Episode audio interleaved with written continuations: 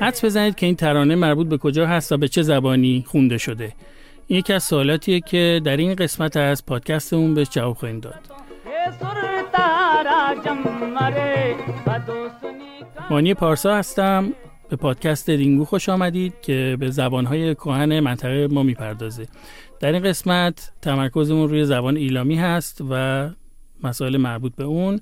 اینجا یکی از همکاران خوبم آقای شهریار سیامی ما رو همراهی می‌کنه و سوالات رو مطرح می‌کنه. سلام من شهریار سیامی هستم. مثل قسمت های دیگه پادکست قراره که سوالاتی که به ذهنم می‌رسه و احتمال میدم به ذهن شما هم برسه رو از مانی بپرسم. خب مانی شروع کنیم. گفتی درباره زبان ایلامی این سری می‌خوایم صحبت کنیم. البته کسانی که قسمت قبلی رو گوش کردن قطعا می‌دونن ولی برای کسانی که حالا این پادکست از این قسمت شروع می‌کنن این پادکست رو گوش می‌کنن زبان ایلامی در کجاهای ایران رایج بوده و مربوط به چه سالهایی تقریبا میشه؟ شروع ایلامی رو از حدود 5100 سال پیش می‌دونن ولی اصل کتیبه ها از 4400 سال پیش پیدا شده. منطقه که صحبت می شده جنوب غرب ایران خوزستان امروزی و استان فارس ما. اون استانی هم که به اسم ایلام مشهوره اون حدود محدوده شمالی ایلام باستان به حساب میاد. حالا همین که گفتی درباره همون استان ایلام این سوال پیش میاد که ایلام رو باید با عین بنویسیم یا الف؟ چون استانه رو با الف می نویسیم ولی خب یه جاهایی که درباره زبان صحبت میشه یا تمدن ایلامی با عین می نویسن این یه بحث دامنداریه و افراد مختلف در موردش نظر دادن. خود کتیبایی که به خط میخی بوده خب وقتی که از روی اون حروف نویسی می‌کنن دیگه چیزی که نشون دهنده عین توش باشه نبوده در اصل. ولی خب به زبان عبری که انجیل رو نوشتن یعنی تورات اولیه و بعد انجیل از اون اومد اونجا حروفی رو به کار بردن که مطابقت می‌کنه با عین در عربی, عربی. جالبه بدونید در خود انجیل 59 بار از کلمه ایلام یاد شده. منطقه ایلام. در انجیل یا انجیل انجیل مسیحیت. آه چه بله. جالب خیلی جالب. خیلی ایلام هم سهم داره نقش داره تو اون داستان انجیل و اشکال مختلف. این کلمه 59 بار ذکر شده توی انجیل. خود ایلامیا به سرزمینشون گفتن هلتمتی که به معنی سرزمین خداست. و کلمه ایلام هم همریشه است با همین هلتمتی شکل دیگه از همونه. چون که در عبری این رو به هر دلیلی با عین می نوشتن یعنی حرف عبری که متناظر هست با حرف عین در عربی بعد عربی هم با عین نوشته شده و بعد از اون هم در فارسی از عربی ترجمه شد. خیلی از متون و از کتاب های قدیمی که برمی داشتن دیدن عین هست همون ادامه دادن. بعدا این استان ایلام که ما داریم در زمان بعد یعنی سال 1353 اصلا تشکیل شده این منطقه. شهر ایلام که ما میگیم اول اسمش ده بالا بود دوره قاجار بله. بعد شد حسین آباد بعد زمان شاه پیش از انقلاب تصمیم گرفتن اون اسم شهر رو بذارن ایلام با الف بنویسن و استان بذارن ایلام. که البته ریشه تاریخی هم داره چون دهلوران که تو منطقه است اصلا توی متون به قول معروف خود بین النهرین بهش می‌گفتن کلید ایلام دروازه ایلام.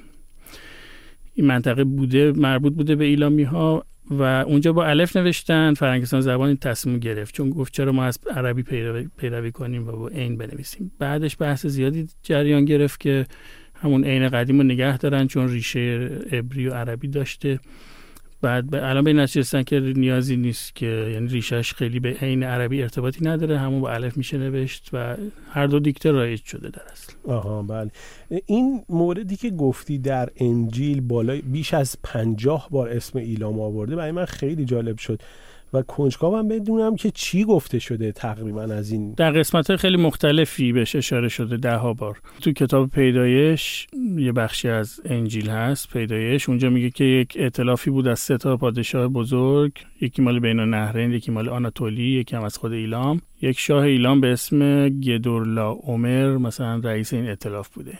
باز یه جای دیگه میگه که به گروه های بزرگی به اورشلیم حمله کردن. ایلامی هم یکی از اون افراد بودن گروه ها بودن که شرکت کردن تو این حمله.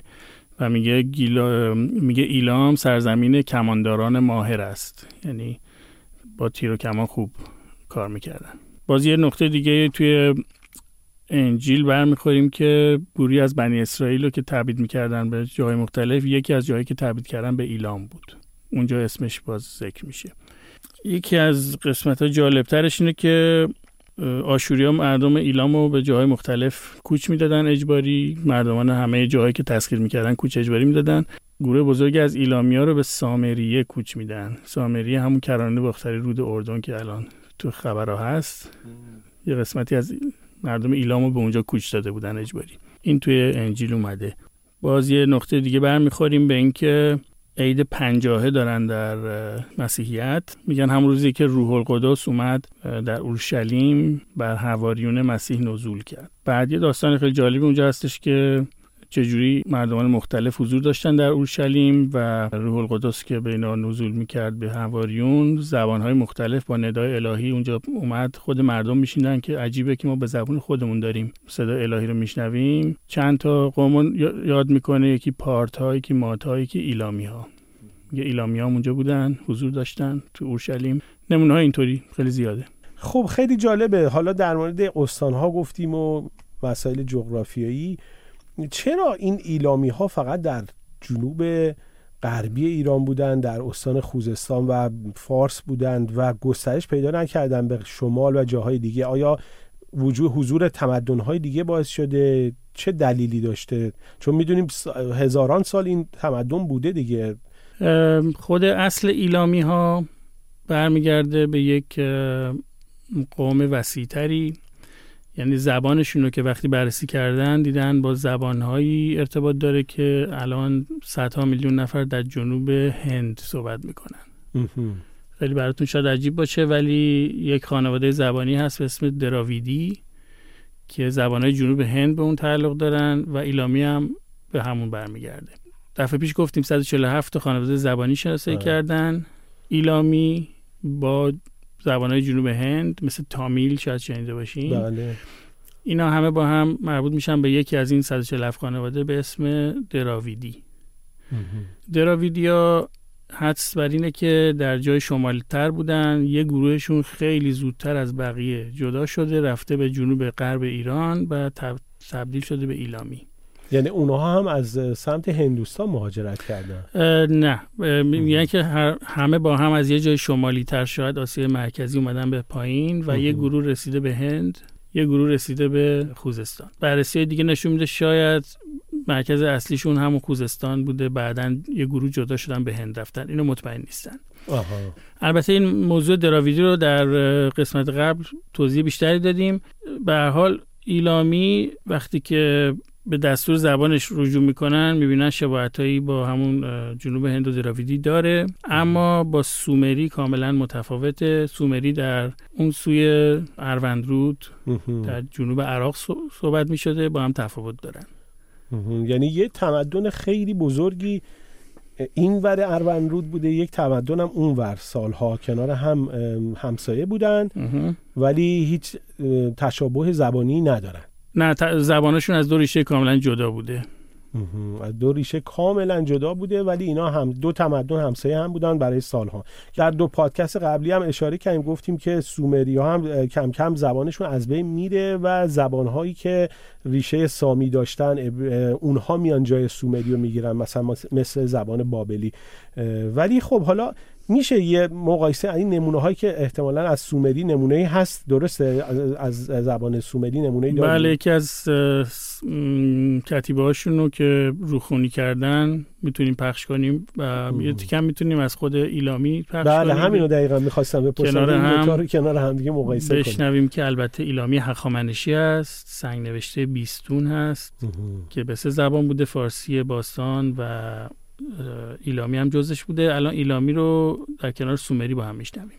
اولیش سومری ایلتم زمرا رشوبتی ایلاتم لیتایت بیلت ایشی ربیت ایگیگی ایشتا زمرا رشوبتی ایلاتم لیتایت بیلت نیشی ربیت ایگیگی شاد میلسیم و آمان لفشد زعنت ایمبی میکیم و کوسبم حالا می‌رسیم به ایلامی هخامنشی نمونه از سنگ نوشته بیستون.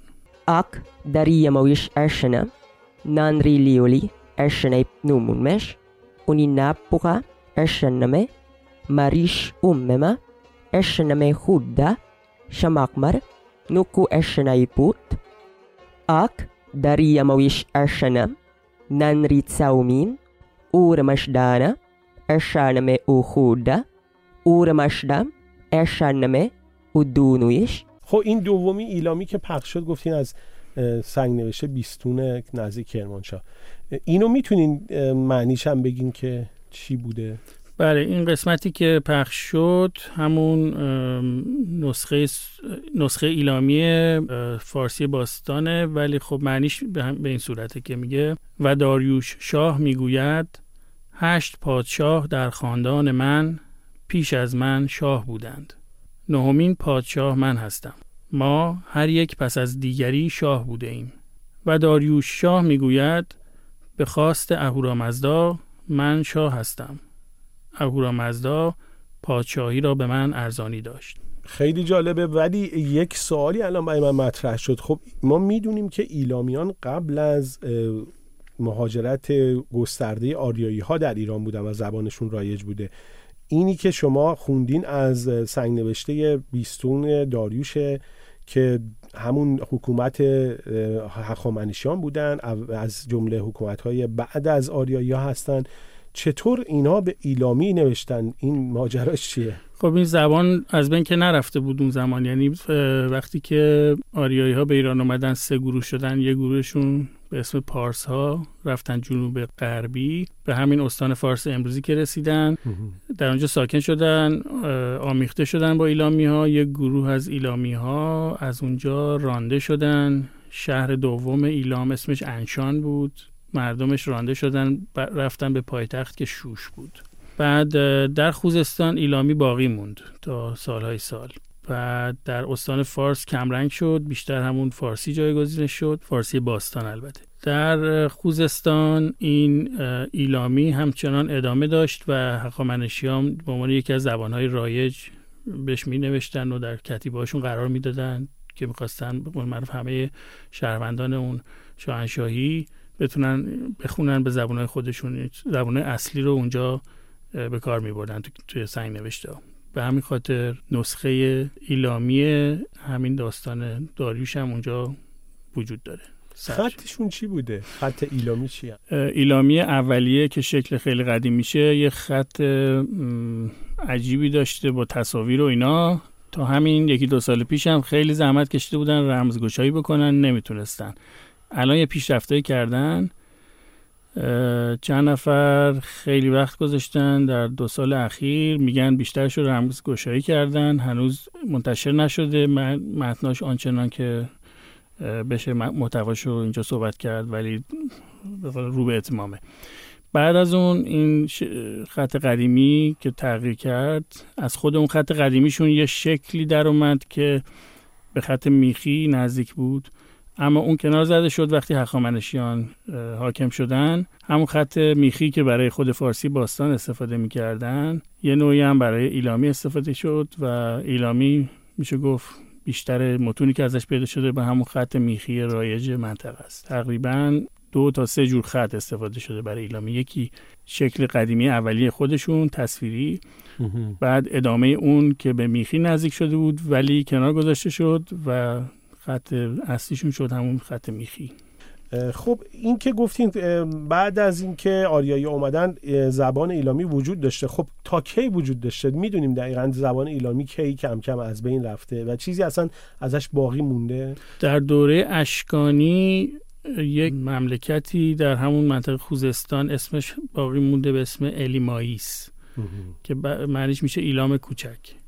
یعنی بعد از هخامنشیان که خب کتیبایی که داریم می‌بینیم زبانشون وجود داشته در دوره اشکانی هم می‌بینیم که اصلا مملکت دوباره ایجاد میشه به اسم ایلام کوچک.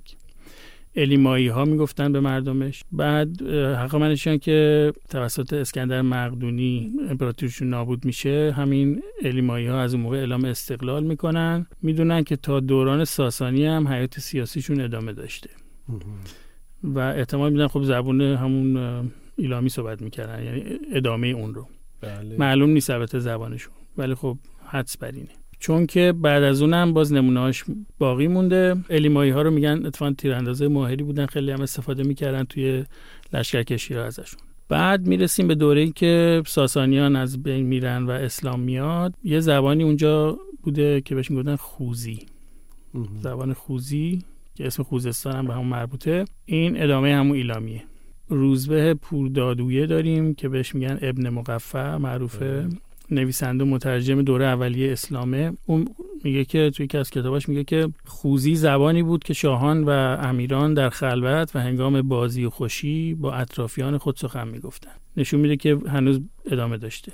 خوزی هم بیشتر اجماع بر اینه که ادامه همون ایلامیه. یک جغرافیدان قرن چهار هجری به نام استخری اون هم همینو میگه. میگه در کتاب مسالک الممالک البته یه جور دیگه. میگه که بیشتر مردم خوزستان فارسی و عربی صحبت می‌کنن حرف می‌زنن اما زبان دیگری هم دارن که ارتباطی به زبانهای دیگر منطقه ندارد. اینجوری میگه. خوزی داستان جالبی داره. مثلا خود خوزستان خب از اونجا میاد این کلمه. یعنی همون ایلامی ها منطقه ایلامی ها بله. در زبان زمان ساسانیان به خوز می‌گفتن هوج. چون شکل قدیمی ترش اوجا بوده بعد شده هوج بعد به ما که رسید خوز تبدیل شده. در مورد این تبدیل حروف هم حالا بعدا بیشتر صحبت می‌کنیم. چجوری میشه که هوج به خوز تبدیل میشه؟ این هم یه داستان زبانشناسی داره که حالا باید خیلی لمبایی صحبت کنیم.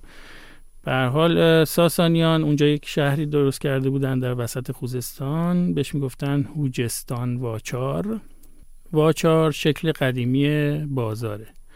یعنی در فارسی میانه که ساسانیان به اون صحبت می‌کردن به بازار می‌گفتن واچار. از همون کلمه تبدیل شده به بعد شده باچار بعد شده بازار. هوچستان واچار یعنی بازار خوزی ها خوزستان. بعدا حمله عرب که شد اینو ترجمه کردن گفتن سوق الاهواز به زبان خودشون یعنی بازار هوزی ها خوز میشه اهواز جمعش شکسته عربیشه که بعد سوقش افتاد تبدیل شد به اهواز. شهر اهواز امروزی اهواز. و خوزستان هر دوش شکل خوز و هوز رو در خودش داره که یعنی ایلامی ها بله یعنی اون منطقه ایلامی ها اون گفتین که خودشون حلتمتی می‌گفتن یعنی سرزمین خدایان. من یاد چغازنبیل افتادم زیگولات چغازنبیل. اونجا هم کتیبه هایی و آثاری از ایلامی ها هست به هر حال دیگه بله. خیلی رو دیواراش دیوار نوشته هست به همون ایلامی. و شکلش هم شکل هرمی که داره البته معماری هم بین نهرین و ادامه اونه. زیگورات که میگن معابد از اونجا میاد بین نهرین اسمش هم البته خب اسم جدیدتره که از روی لوری گذاشته شده چوقا یعنی کو که با چکاد فارسی به معنی کل کو از ریشه است زنبیل هم اسم محلیه یعنی کوه زنبیل. چوقا زنبیل. ولی اسم اصلیش توی زبان خود ایلامی ها بوده آل اونتش ناپیریشه آها بله. این اسم ایلامیش بوده. خب ما می‌دونیم ایلامی ها از هزاران سال پیش بودن از زمان سومریا شروع شده زبانشون بوده بعد اومدن دوره بابلیان و آشوریا و اون دوره ها بودن اومده ادامه پیدا کردن. اینطوری که شما گفتین زبانشون تو دوران هخامنشیان بوده ساسانیان بوده با ورود یونانی ها زبانشون بوده که مثال زدین از دوره اشکانیان. و حتی بعد از اسلام هم بعد از ورود اسلام حمله عرب و ورود اسلام هم بوده. کی این زبان که حالا باقی مونده شو گفتین خوزی اونطوری که من برداشت کردم اون خوزی و اون باقی مانده زبان ایلامی کی از بین رفته؟ دیگه به مرور محو شده. مثلا استخری که گفتم جغرافیدان قرن چهارم که توی مسالک الممالک میگه هنوز زبانی دارن که به زبانهای دیگه منطقه رب نداره نشون میده تا 400 سال بعد از اسلام هم حضور داشته این زبان اونجا. اما دیگه به مرور اشاره بهش کم میشه و محو میشه. شاید مثلا تا همون 400 500 سال بعد از اسلام بشه مطمئن بود که وجود داشته هنوز بعد دیگه حل شده در زبانهای فارسی و عربی منطقه. آها از بین رفته. از بین خب یک کمی از این کلمات و ایناشون برای ما میگیم ببینیم کلماتشون چطوری بوده. آیا شباهتی به هیچ زبان امروزی داره؟ نداره. یعنی شباهتش گفتم که به دراویدیه به جنوب هنده به زبانهای تامیلی و غیره. ولی خب به اطراف خودمون ربط نداره. مثلا نمونه به یک می‌گفتن کی به برادر می‌گفتن ایگی. یا اگر از شماره ها بخوام بگم باز کی می‌شده یک مایر می‌شده دو زیتی می‌شده سه. می‌بینید که ارتباطی نمیشه دید با زبان های منطقه. من می‌شده هو تو می‌شده نی. به آب می‌گفتن زول به خورشید می‌گفتن ناهوته. به ماه می‌گفتن ایتود. اینا ارتباطی نداره. اگه کلمه که بخواین حس کنید همچنان یعنی با از اونا باقی مونده باشه برای ما یه کلمه جالبی هستش که البته اصل کلمه سومریه. دوب. دوب کلمه سومری بوده برای نوشتن. ریشه نوشتن به سومری بوده. دوب همونو ایلامیا می‌گیرن به شکل توپی تلفظ می‌کنن. خیلی تو کتیبه هاشون کلمه توپی رایج بوده. به متن می‌گفتن توپیمه. آریایی که به ایران میان پارس ها که اونجا می‌رسن همین کلمه رو از ایلامیا وام می‌گیرن به شکل دیپی در میاد. تو فارسی باستان دیپی. به کسی که می نوشته می‌گفتن دیپی وره همون کلمه به ما رسیده شده دبیر. ریشه دبیر اون دبش از همون توپی ایلامیه که البته می‌رسه به سومری. اون لوحی که می نوشتن رو دیپی و بعدا دفی می‌گفتن. دف که می‌زنن هنوز موسیقی محلی اون دف هم میگن ارتباط داره با همین ریشه مثل لوحیه که روش می‌زنی. با همون ریشه دیپی و توپی ایلامی رب داره. کلمه دفتر از اونجا میاد. دیوان به اون رب داره. هرچی که با نوشته است دبیر ما که فارسی بود به فارسی رسیده میره به عربی. عربی این کلمه دبیر رو وام می‌گیره صرف می‌کنه به بابهای خودش. کلمه تدبیر و مدبرم از اونجا میاد. آه تو جالب. یعنی به دبیر رب داره. بنابراین ما در فارسی امروزی کلمه دبیر و دبیرستان و دبستان هم یعنی محل نوشتن. دب.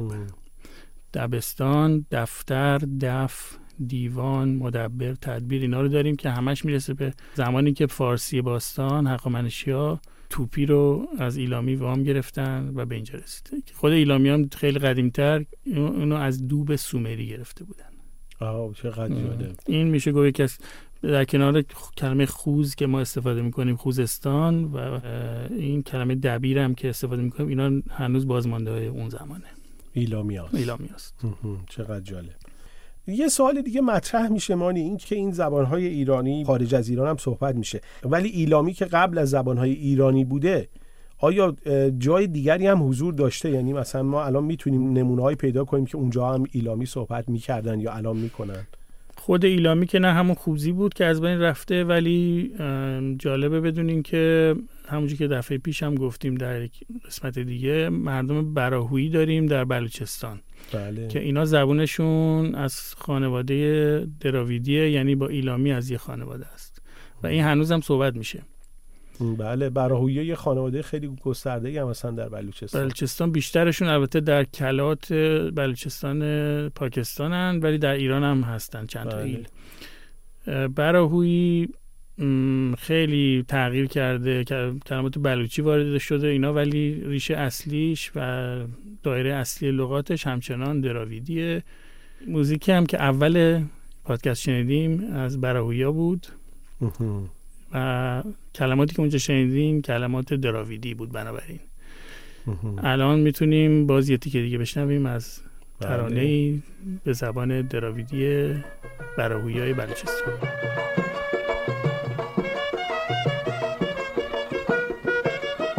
माशूक दिल बर करे वफा जट तातना माशूक दिल बर करे वफा जट तातना तू बेहिना तार मैनने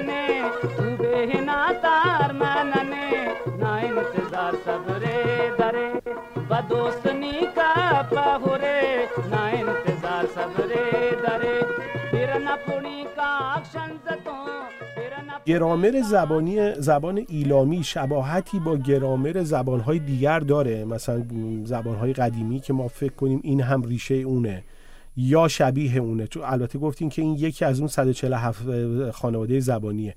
ولی شباهتی داره. گرامرشون چطوره؟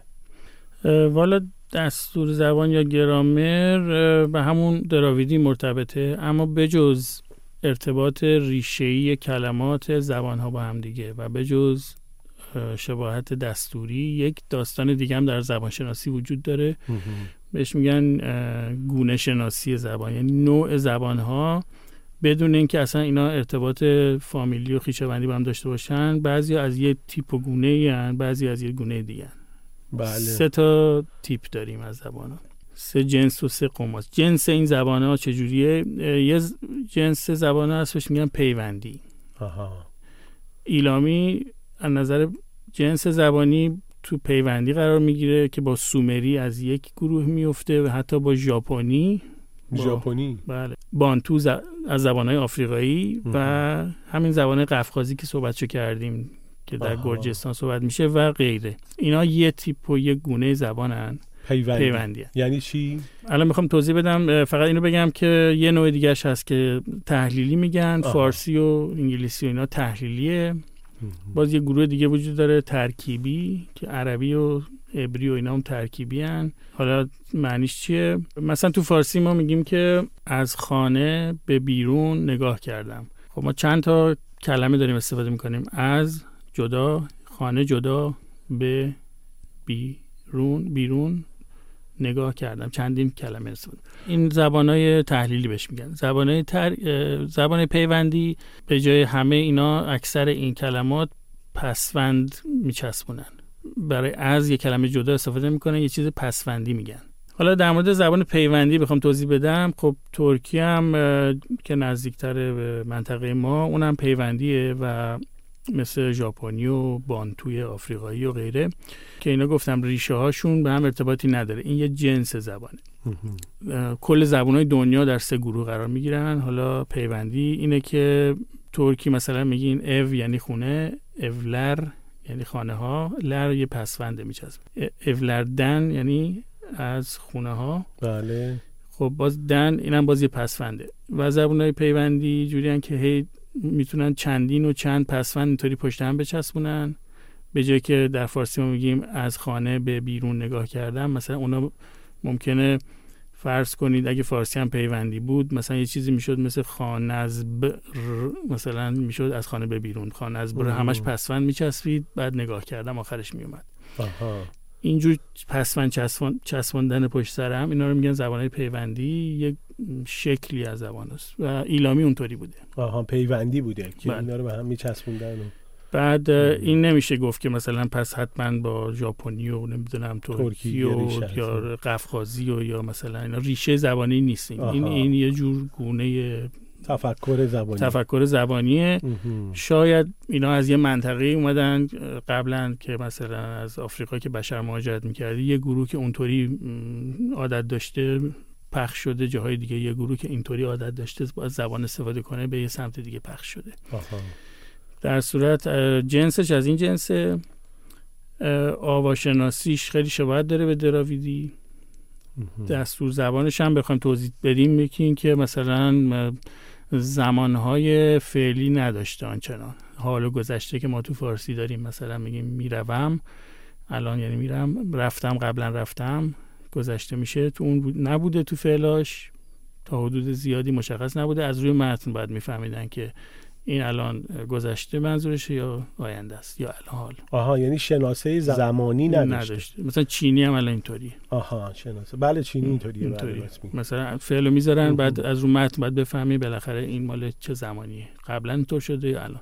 مثلا به یک می‌خواستن یک فرد هندی رو بگن یک هندی به ایلامی می‌گفتن هندویار. به جمعش یعنی هندی ها می‌گفتن هندوشپ می‌بینید که چقدر تفاوت داره این پسفند آره اصلا یک چیزی نه اون آ باقی مونده نه ر یه ش اومده بعد پ چسبیده. یعنی اصلا خیلی تفاوت داشته با این چیزی که ما می‌شناسیم.